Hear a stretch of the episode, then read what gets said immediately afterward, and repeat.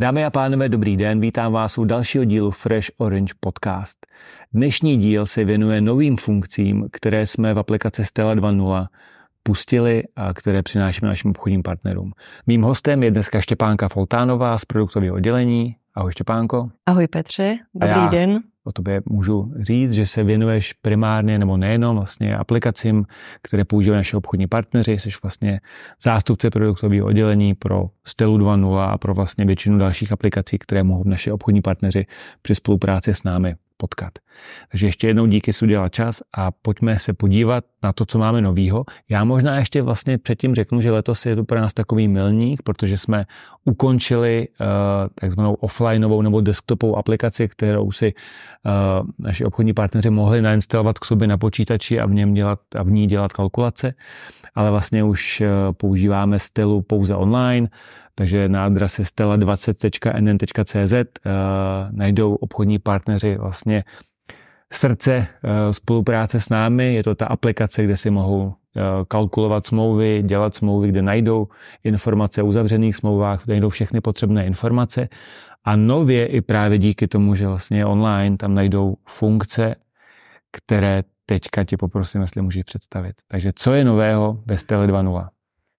Máme tam tři důležité novinky a jsou to automatické kontroly, které díky tomu, že probíhají sami a automaticky usnadní poradci život, nebude muset hlídat hromadu limitů a může se plně soustředit na svého klienta.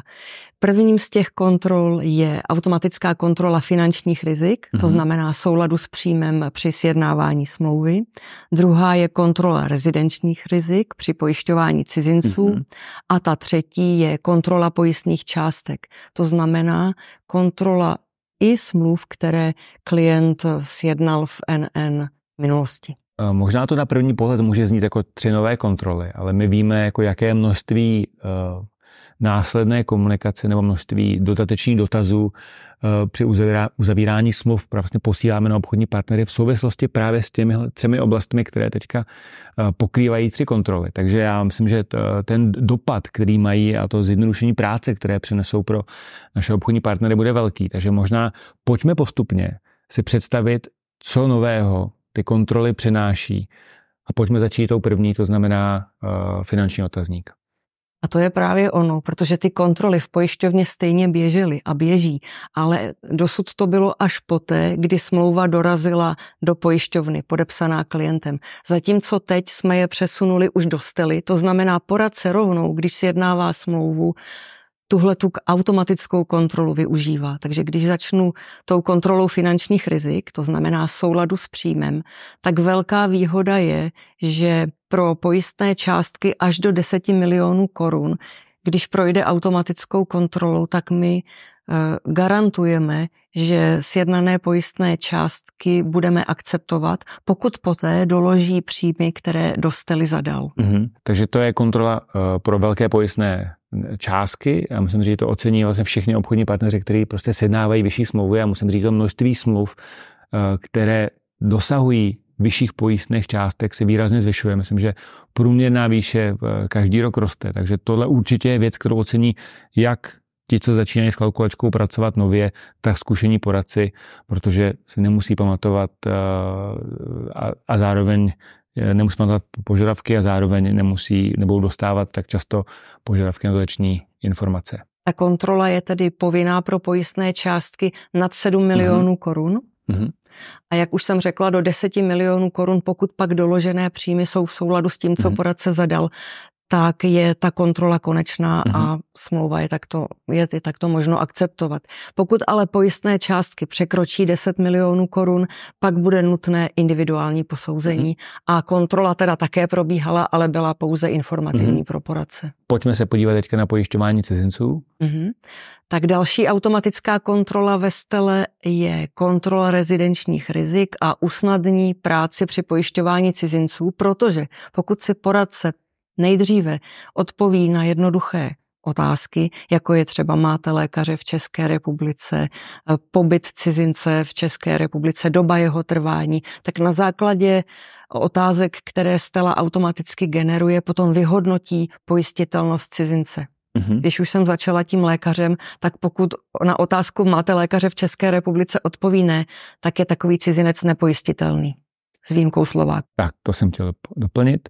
Proč je pro nás tak důležitý, aby klient měl lékaře v České republice nebo případně na Slovensku? tak vzhledem k tomu, jaké pojistné částky se pojišťují, jaká rizika se pojišťují, tak je pro pojišťovnu důležité, aby byla dostupná zdravotní dokumentace. Ale to nejen aktuální zdravotní stav, ale abychom v případě potřeby měli možnost se dostat i ke starším informacím. A také v případě pojistné události, aby bylo možno získat informace. Mm-hmm. Já myslím, že pojišťování cizinců je jeden z nejčastějších dotazů, které vlastně dostáváme při každodenní práci. Takže věřím, že to, že teďka místo tabulky, eh, která prostě má spoustu řádků a sloupců, tak budou vlastně rovnou kontroly implementovány eh, ve style 2.0, tak je jako velmi dobrá zpráva, která usnadní spoustu práce při pojišťování cizinců. Takže díky za to. A teďka pojďme k té třetí kontrole. Mm-hmm. To je kontrola výše pojistných částek, tak jestli můžeš představit blížej, co dělá, jak funguje?